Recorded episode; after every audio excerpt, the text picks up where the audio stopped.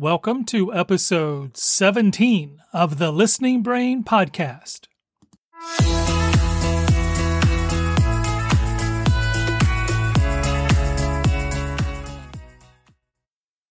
Welcome to the Listening Brain. I'm your host, Todd Houston. In this podcast, we explore childhood hearing loss through the lives of the parents and families who were on this journey and the professionals who serve them.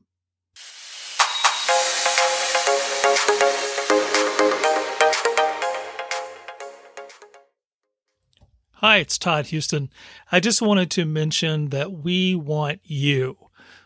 We want you to be involved with the 3C Digital Media Network as a content creator.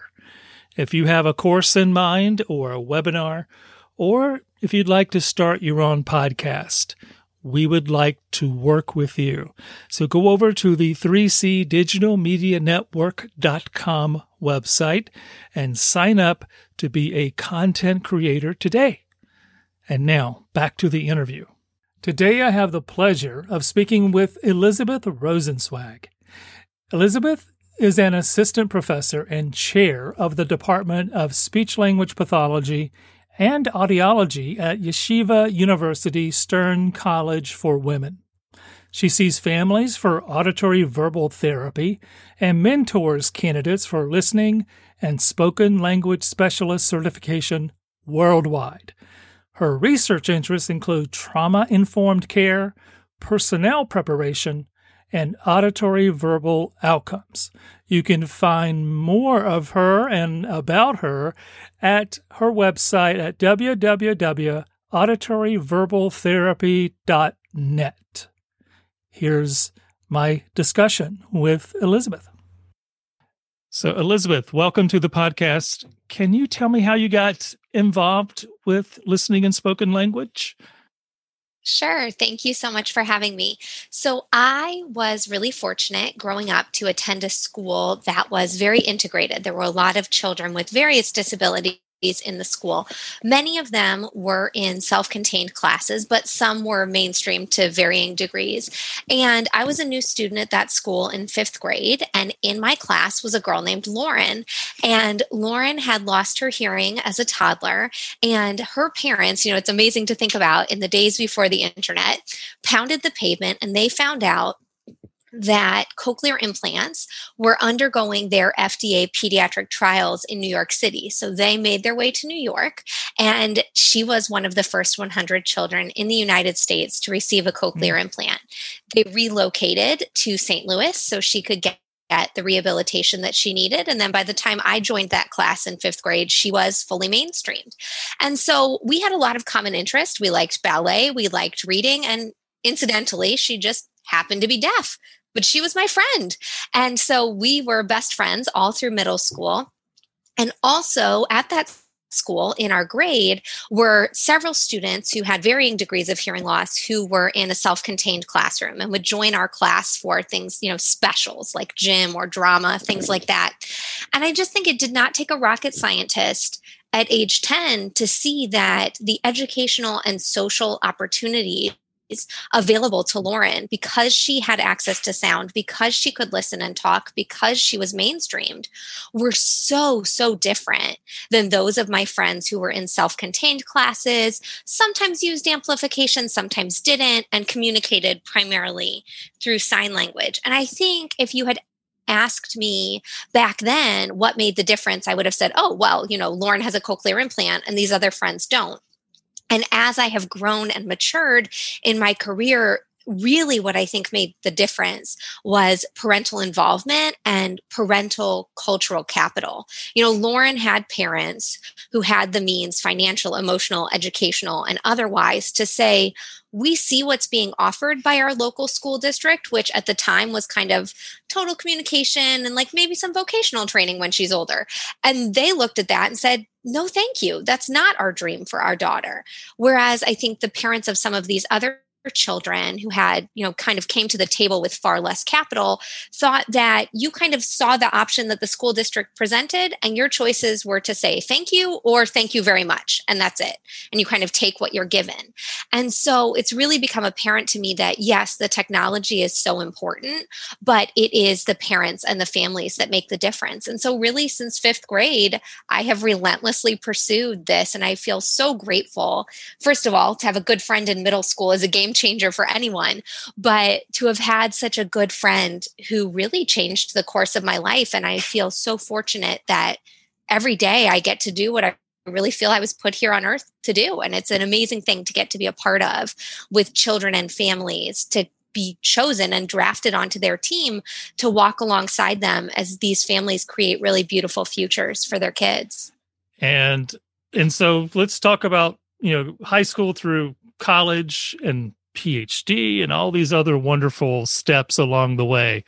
Can you summarize that Sure. So, again, since fifth grade, I kind of always knew this is what I wanted to do. I spent my summers working at the summer session at the Moog Center for Deaf Education in St. Louis. So, you know, going from being the Kool Aid pourer all the way to having my PhD. But that's how you do it. And I always tell my students the more places you can be a fly on the wall, the better, because you just learn so much just by being there. And if your skill as a seventh grader is to be the Kool Aid pourer, be the Kool Aid pourer um, and be the recess supervisor. So I did that, I then finished my master's degree at Fontbonne University and I was really fortunate to have had a scholarship there funded at the time. It was by the Oberkotter mm-hmm. Foundation, but it was a personnel preparation grant to prepare speech language pathologists specifically to work with children with hearing loss. So after I finished my master's degree, I worked for three years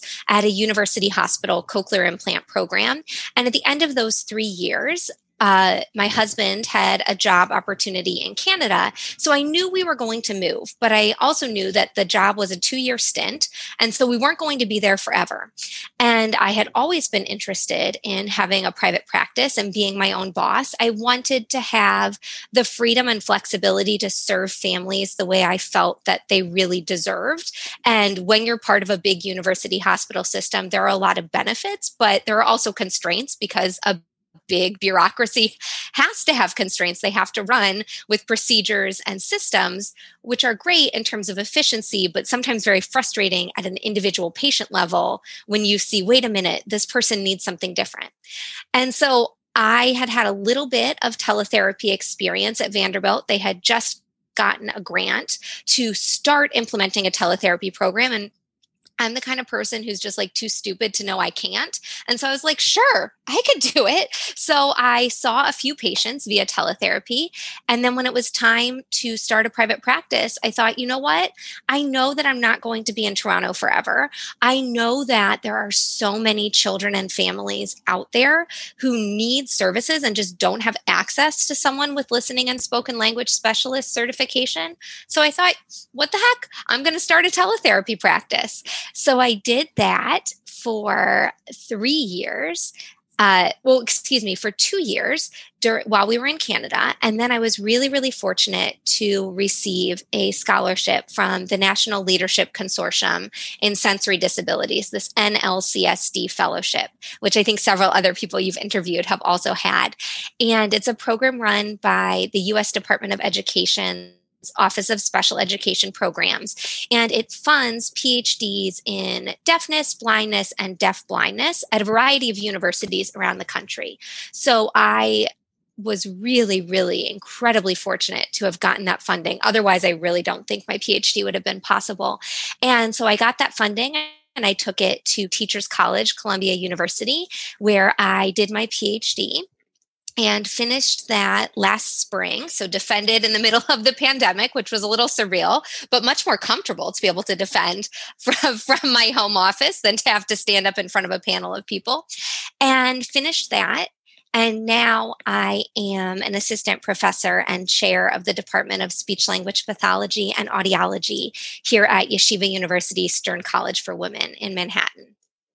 Congratulations. That's a big step.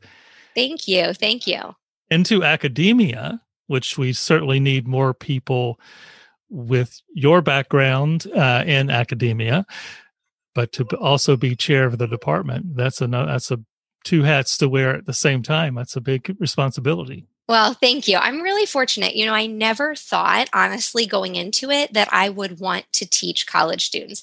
I was like, oh, college students the worst right? Like they're so self-centered and i just have no desire to do that. I thought maybe i would go into program administration like oh mm. i'd like to be the head of an option school or an av program or a university's ci team.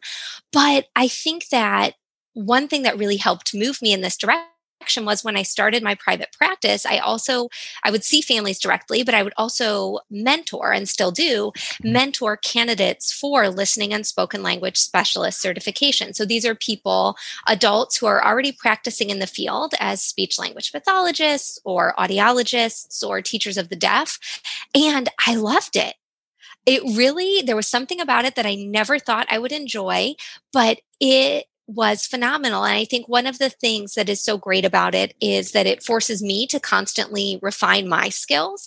You know, it's great because people ask questions and people push back and people say, well, why are you making that suggestion? And I think we owe it to them to be able to justify that. So it's good. It keeps pushing me. And I think I realized that I would be able to help so many more children and families by helping other people. Mm. also be great at this. And so you can really, it's kind of a force multiplier. And I love that. So I love being able to work with my undergraduate and graduate students, hopefully sending people out there into the world who are also going to do really good work for children and families. But on the flip side, I also think that it's so important for me to remain in clinic a little bit. So I certainly am not seeing patients full time, but I think if I'm going to stand up in front of a classroom or get on Zoom and tell a mentee or a student, okay, well, here's how you should do it, then I need to also be walking the walk because it's hard work. You know, I have a lot of respect for people who are doing this clinically day in and day out, all day, every day it's emotionally taxing, it's mentally taxing. You really have to be at the top of your game. And so for me, remaining clinically relevant is sometimes the hardest part of my job, but I think it's really valuable. And I also just love the kids and the family. So I don't ever want to fully give that up. Right. Well, you and I have the same philosophy. Yeah. I do two days a week at Akron Children's Hospital with their cochlear implant team. And I have my graduate students with me, and it's, uh, it's a challenge. I mean, it's it's it's uh, especially now it seems you know with with COVID and all the things that are happening around us and and the restrictions and uh, the challenges there. Uh, but I'm like you. I I always want to be involved clinically in some fashion because you know it's changing. I mean, things are changing constantly.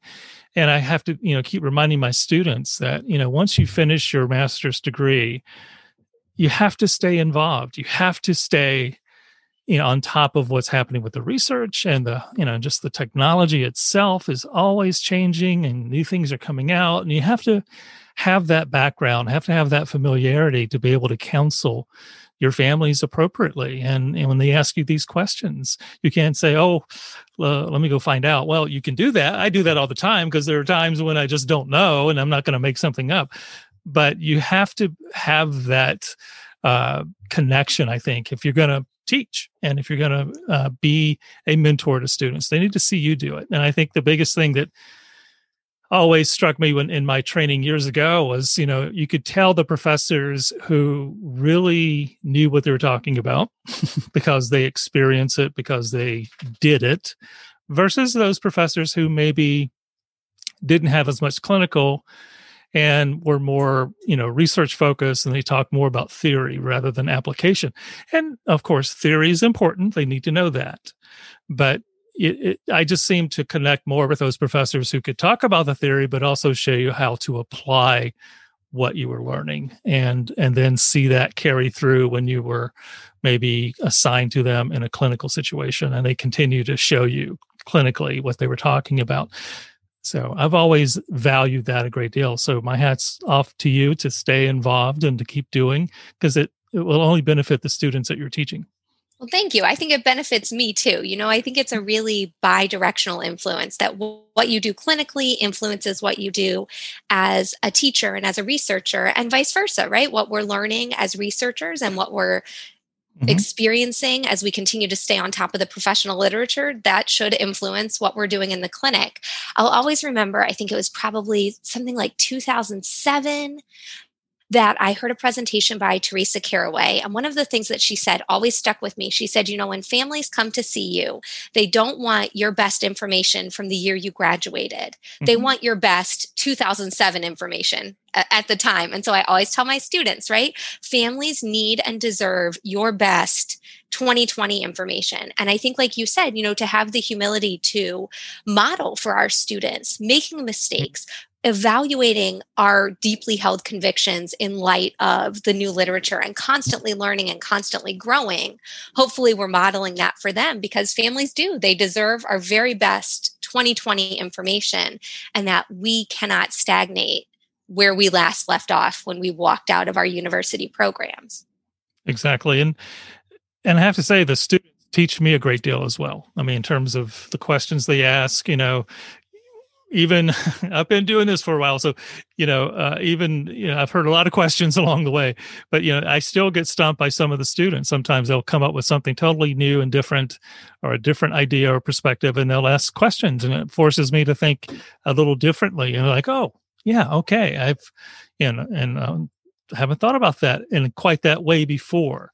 And and it forces me to again it's just another way of just staying current and being on top of your game and and forcing yourself to think through okay let's take this perspective that they're the way they're looking at the situation and let me think through this you know because i had not considered that you know so they're always teaching me things. And i tell them that. I say yeah i really like how you you know looked at the situation and and uh, brought up these points that i had not thought about you know? Because i think like you're saying we have to be humble in those situations. We have to be able to show the students that we are also those lifelong learners and we're always growing and and taking in new information and trying to apply it to best meet the needs of our families yeah, absolutely. And I think also that opens up the opportunity for students to learn and to try new things and to not get it right the first time. Mm-hmm. And I think families need that as well from us in a therapeutic session, right? We are asking families to try and do new things that to them might feel really, really foolish, right? Like to me, singing a song about an airplane sounds like a great way to start a Monday. But to a parent who's brand new at this and really is not comfortable with that, that's going to feel really foolish. And the stakes for them are really high because this is their child's future. And so if we can model for our students, and then hopefully someday our students will model for the families they serve this humility and this willingness to learn and to change and to be collaborative, hopefully then that just opens it up for people to have the ability to try new things without fear. And that's how we grow. Exactly. Exactly. I couldn't agree more. So I did mention earlier that I, I heard your presentation at the A.G. Bell Symposium, which I thought was just phenomenal. Thank and you. I hope you have the opportunity to give that presentation many more times. Thank you. Um, near to here. So, trauma informed care talk more about that if you don't mind, because sure. such a unique take on on what we do and how to serve families and having a, a bit of a different mindset as we are talking about uh, looking at how we serve families so tell me about more about your presentation sure like I said, I'm always happy to talk about trauma.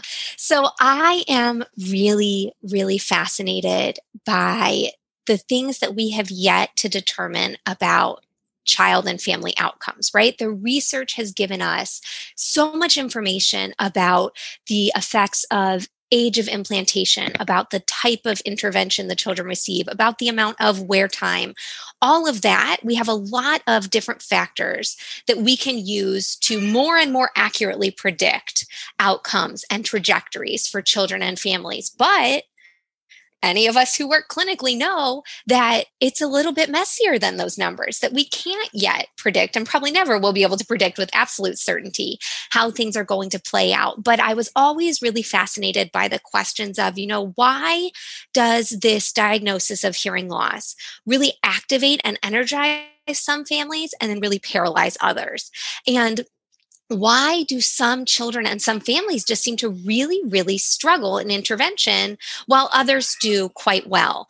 And I think working clinically, there were so many times when it was just never the families you thought it would be. You know, I always think about there was a mother on my caseload one time who had a third grade education in her home country, which was not an English speaking country, came to the US, um, did not speak English. So we did therapy in Spanish, which was her heart language, and the child was learning both. And one week we were working on the concept of some and many and few. And the family went home. And the next week, the mom came into therapy. She plunked down a bag of beans on the table and said, Okay, we learned some, many, and few. And she sat there and she showed me this whole activity she did with her daughter. The girl had it.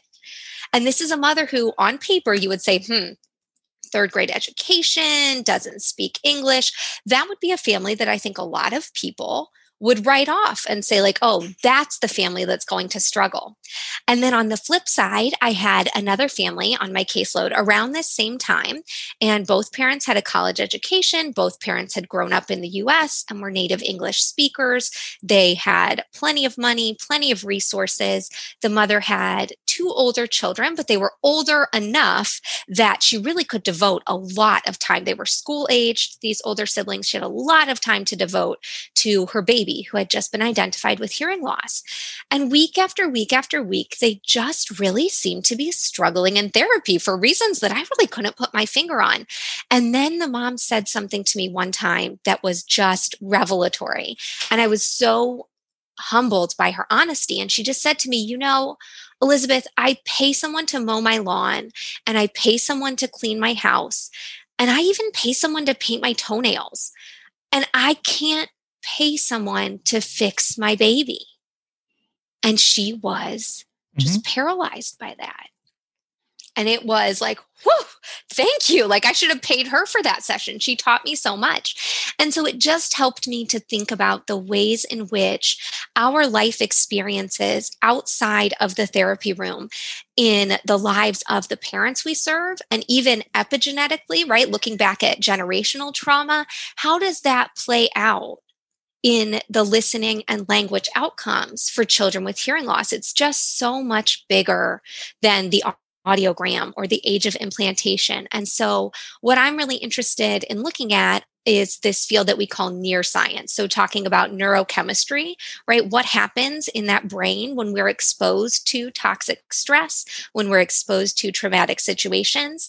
Epigenetics, which looks back at generational trauma, ACEs, which are adverse childhood experiences, anything bad we would not want to happen to someone before the age of 18, but also that R, which is for resilience. And I think we also have to look at that, right? Looking at the cultural capital, the generational capital, that family capital that families bring to the table. And so, yes, they may have a lot stacked against them with that N, E, and A, but also thinking about resilience and what are the family strengths and how can we build upon those strengths and foster that resilience in the families we serve and so using that near science which is an established acronym i did not come up with that to do what I call here, which I did develop the acronym because I had to make it fit with AVT to make holistic, emotionally intelligent auditory verbal rehabilitation. How can we put on this lens of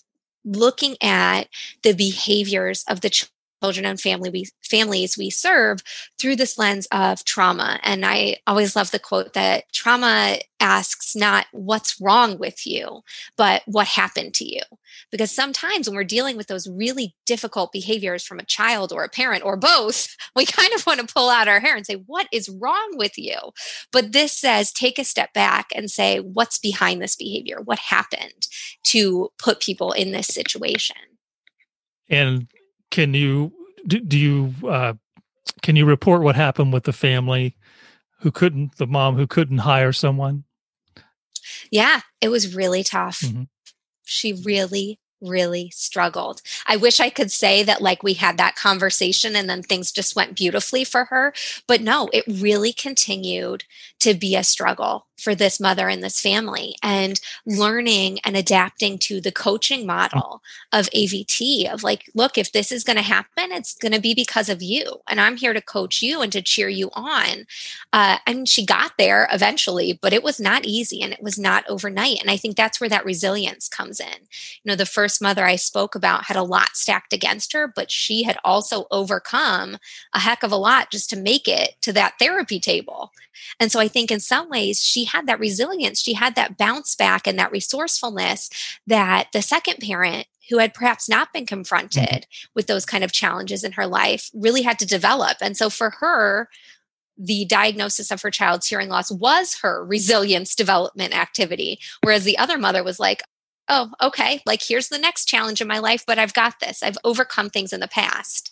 Um, and another quote that I always use in my presentations is by a woman named Sherry Mandel. And she always says that resilience is not the act of overcoming, but it's the act of becoming. Yeah.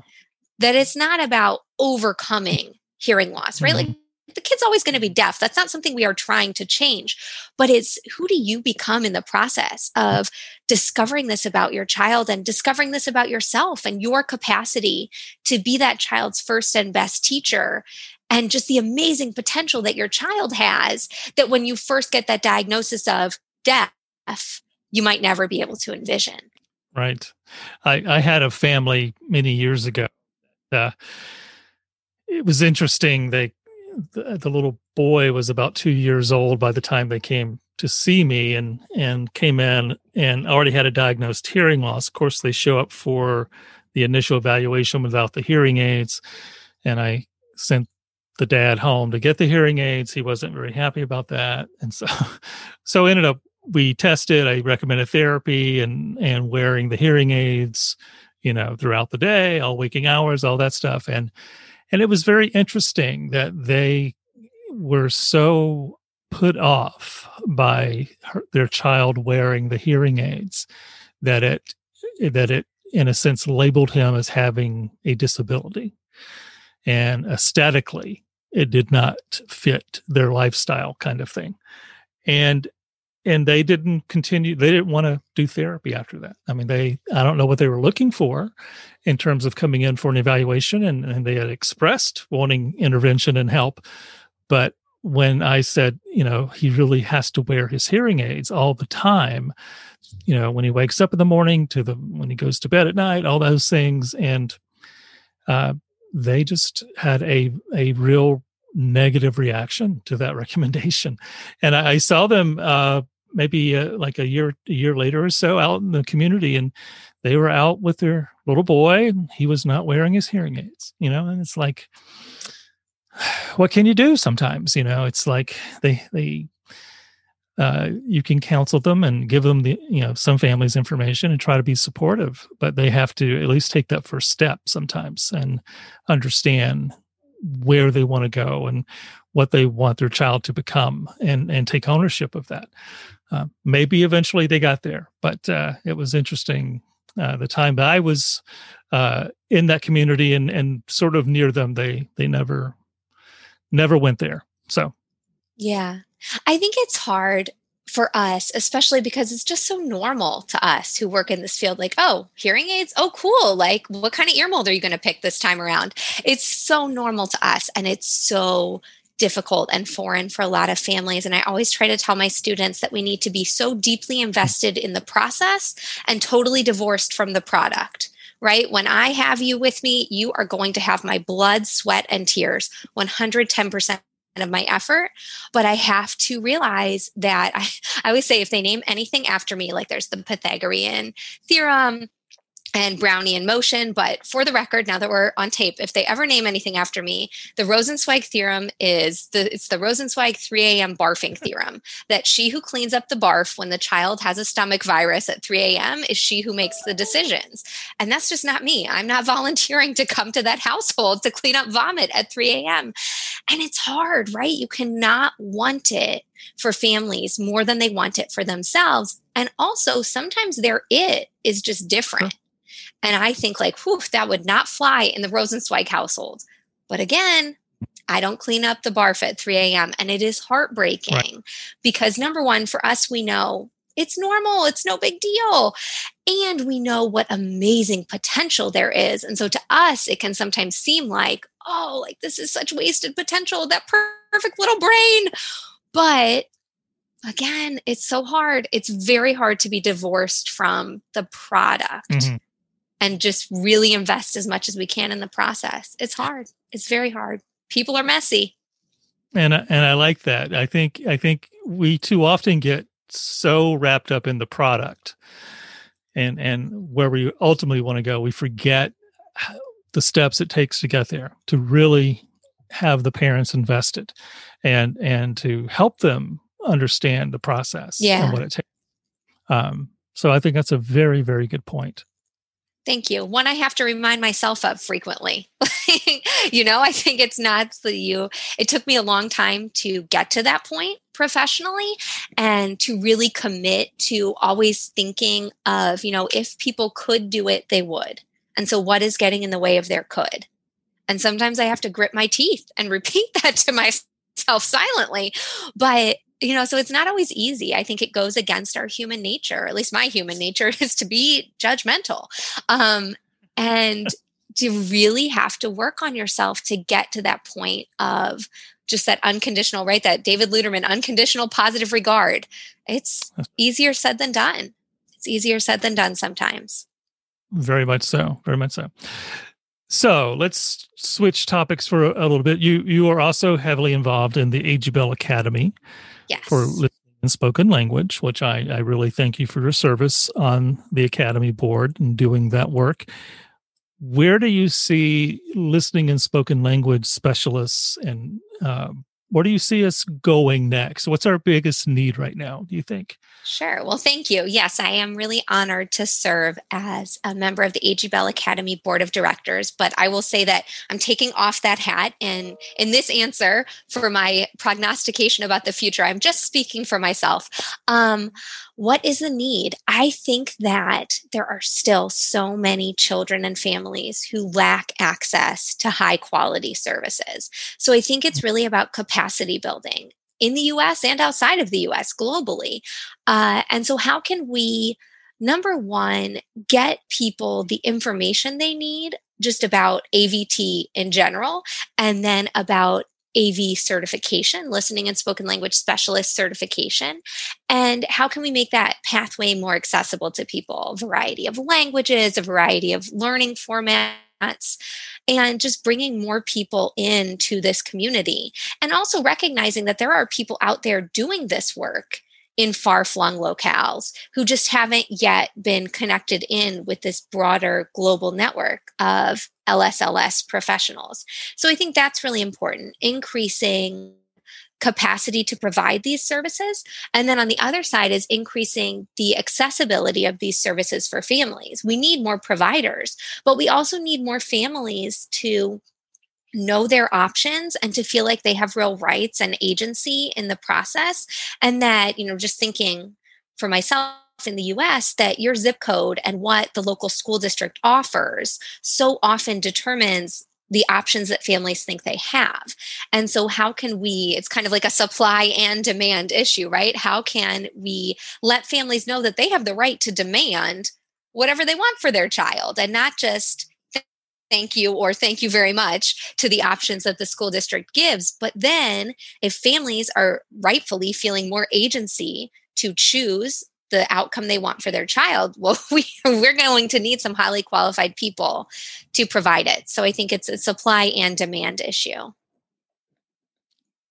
Very good. And you mentioned the international outreach. I've been very impressed with some of the work going on there and and uh, really the commitment to try to reach uh, more countries, more languages uh, for the exam, those all those things. And I know that takes resources and time and a lot of effort. So, thank you again for that service. It's um, it's a Oh, well, I don't know that I can take credit for that aspect, but there are a lot of really good people working on that and working on translating the exam to Spanish and beta testing that.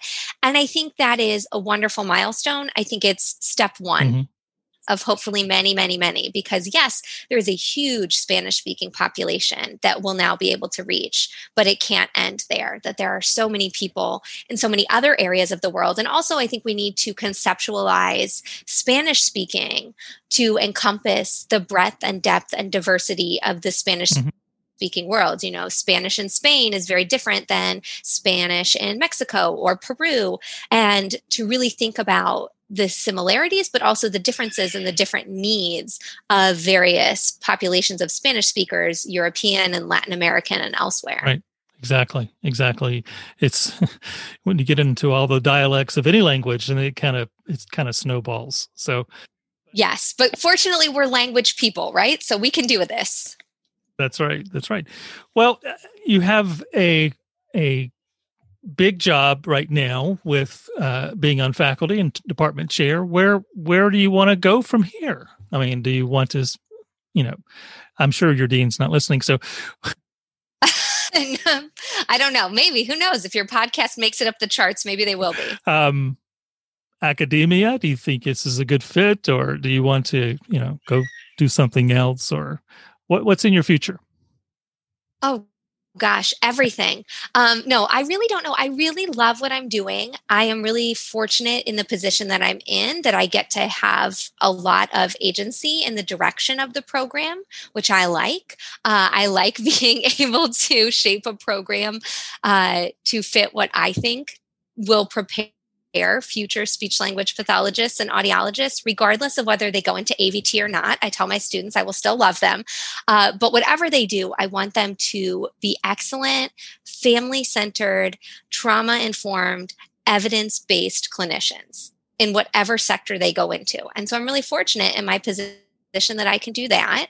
I'd like to continue to see children and families clinically. I'd like to continue to do research on trauma and language. And I'd like to continue to be able to have opportunities. And I've been really, really fortunate to have the opportunity pre COVID to travel really exciting places and get to talk about what I'm passionate about with other people who really care about kids and families with hearing loss. So now a lot of that travel happens through my computer screen. But someday I hope to get back out there. I'm sure we all do, right? To get back out there.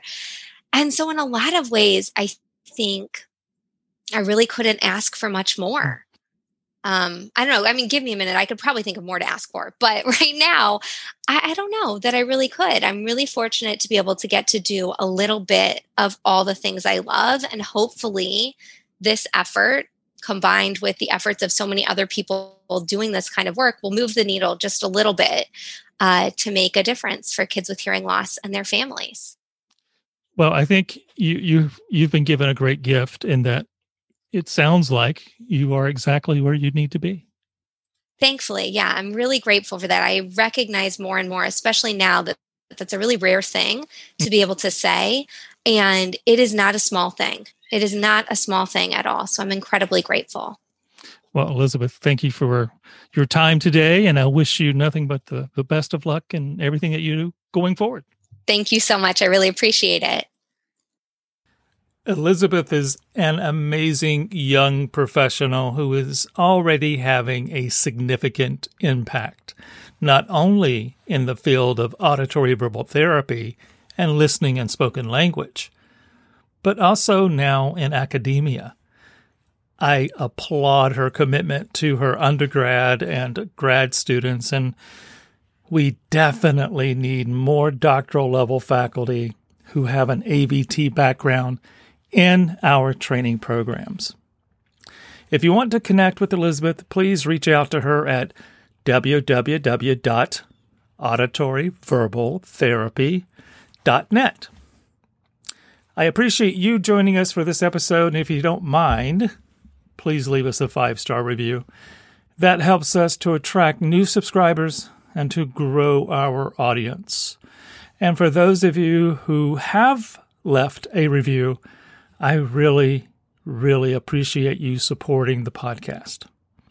And so, thank you, as always, for listening. This has been a production of the 3C Digital Media Network.